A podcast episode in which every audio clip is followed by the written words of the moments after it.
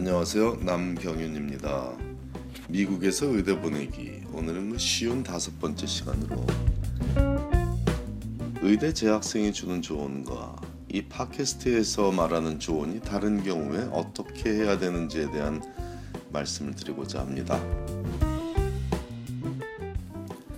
남경윤의 미국에서 의대 보내기라는 제목으로 근 십 년 세월 동안 적어온 사백 편이 넘어선 이 방대한 양의 글 속에는 미국에서 의대 진학을 성공적으로 하기 위한 거의 모든 정보가 망라되어 있으며, 이는 필자가 학생들을 지도하며 경험하는 얘기들이 실시간으로 반영, 반영되는 현재 미국에서 의대에 진학하기 위해 꼭 알아야 할 정보들이지만 그 한계는 분명히 존재합니다.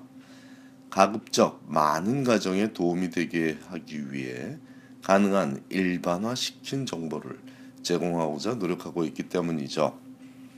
그러므로 필자의 조언이 모든 프리메드 학생들에게 여과 없이 적용돼도 된다고는 말하지 못하지만, 자신의 인생을 책임져 줄 만큼 긴밀한 관계가 형성되지 않은 의대생이 주는 조언보다는 신뢰해도 좋을 것입니다. 그 의대생에게는 유익하게 의대에 진학하는 것을 도왔던 정보가 그 조언을 듣는 프리메드 학생에게도 유익하리라는 보장은 없기 때문이죠. 일반적으로 필자의 조언과 상충되는 의대생들의 조언들 중에 어떤 경우에도 적용되는 절대적인 조언 몇 가지를 전하고자 합니다. 생물을 전공하는 것이 의대 진학에 가장 도움이 된다는 조언은 가장 편하게 프리메드 생활을 할 수 있다는 말로 바꾸어야 맞습니다. 가장 좋은 전공 선택 기준은 본인이 가장 관심 있는 분야를 택하는 것입니다. 생물을 전공하면 전공 과목만 수강하고 제너럴 에듀케이션이라고 불리우는 교양 필수 과목 몇 가지만 들어도 프리메드 과목 이수와 졸업 학점 이수를 거의 마무리할 수 있는 편리함은 존재하지만, 생물이 모든 학생에게 어울리는 전공은 아닐 수 있습니다.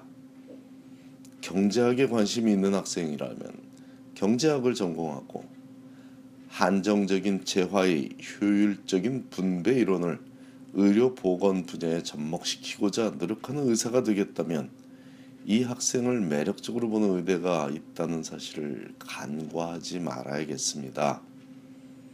또한 인류학에 관심 있는 학생이 인종, 문화, 지역별, 지역, 지역별 차이를 이해하고 이를 환자 진료에 접목시키고자 한다면 다문화 국가인 미국의 일반적인 의대도 관심을 보일 것이고, 졸업생들을 통해 글로벌 의료시장을 장악하고자 하는 속내를 갖고 있는 명문 의대라면 더욱 관심을 보일 것입니다.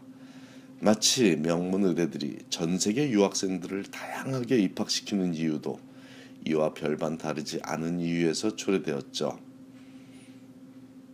유학생은 미국 의대, 의대에 진학하지 못한다는 유언비어는 의대에 떨어진 유학생들의 초라한 변명일 수밖에 없는 또 다른 이유이기도 합니다.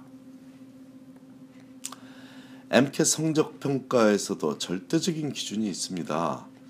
바로 영어 성적이 다른 어떤 성적보다 중요하다는 사실입니다. 실제로 과학 분야에서 만점을 받고도 영어 성적이 안 좋으면 그 영어 성적에 걸맞는 입시 결과가 나오는 것을 매년 목격하고 있는 필자의 말과 소수 의대생들의 말들 중 어떤 것을 신뢰할지는 각 가정에서 판단할 문제지만, 최종 판단 이전에 합리적인 추론을 해보기 바랍니다.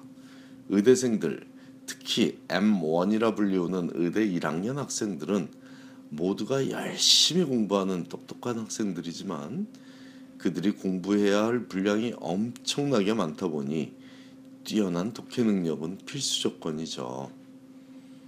미국 의대의 교육제도상 강의실에서 공부하는 시간은 길어야 이 년입니다.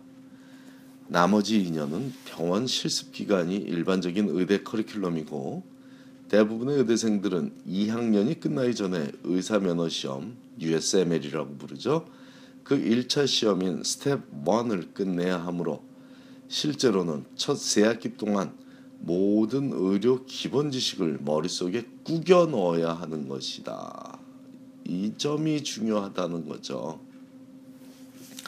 방대한 분량의 정보를 습득하는 학생에게 독해력의 중요성을 굳이 강조하지 않아도 누구나 인지할 수 있으리라 믿습니다.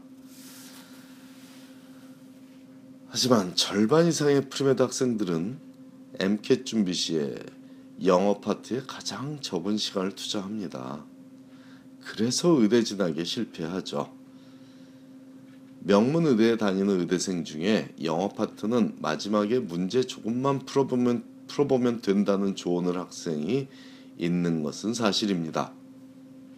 명문 의대생 중 절반 이상은 백인들이고 그것도 공부 잘하는 백인들이고 명문 의대에 재학 중인 한인 학생들의 절반 이상도 미국에서 태어나 초등학교 들어가기 이전에도 공부하다가 쉬라고 하면 책을 읽던 인생을 살아왔던 그런 학생들이다 보니 독해 파트는 그리 어렵지 않을 수 있지만 과연 대부분의 한인 학생들이 이런 백인학 공부 잘하고 책 잘 읽던 백인 학생들 혹은 초등학교 때부터도 공부하다 쉬라 그러면 책을 읽던 한인 학생들 이런 학생들과 같은 형태의 엠캣 준비를 해서 같은 같은 결과를 얻을 수 있을지는 상당히 의문스럽습니다.